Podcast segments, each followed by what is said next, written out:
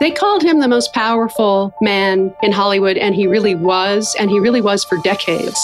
He extended his tentacles like an octopus throughout the entire entertainment industry.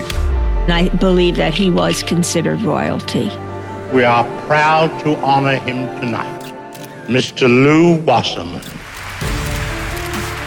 We talk a lot today around disruption in business and whether it's Airbnb or Uber, that's something that Lew was doing in the 40s and the 50s.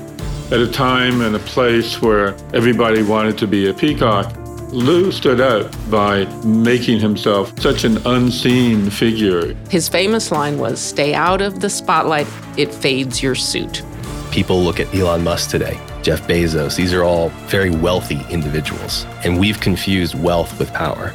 Lew had relationships with every president until he died, right up until Clinton.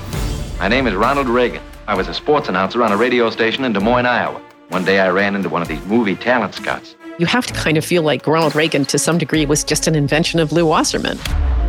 Wasserman was the powerful, shadowy figure, obviously somewhat in league with the mafia.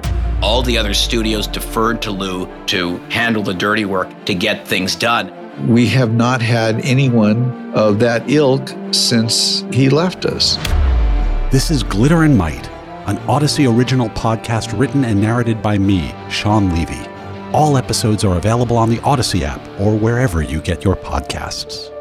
I was at a party and met Lew and told him that my aspiration was to make a film about him. And he shoved his thumb deep into my neck and warmly said, You won't make that film whether I'm alive or dead.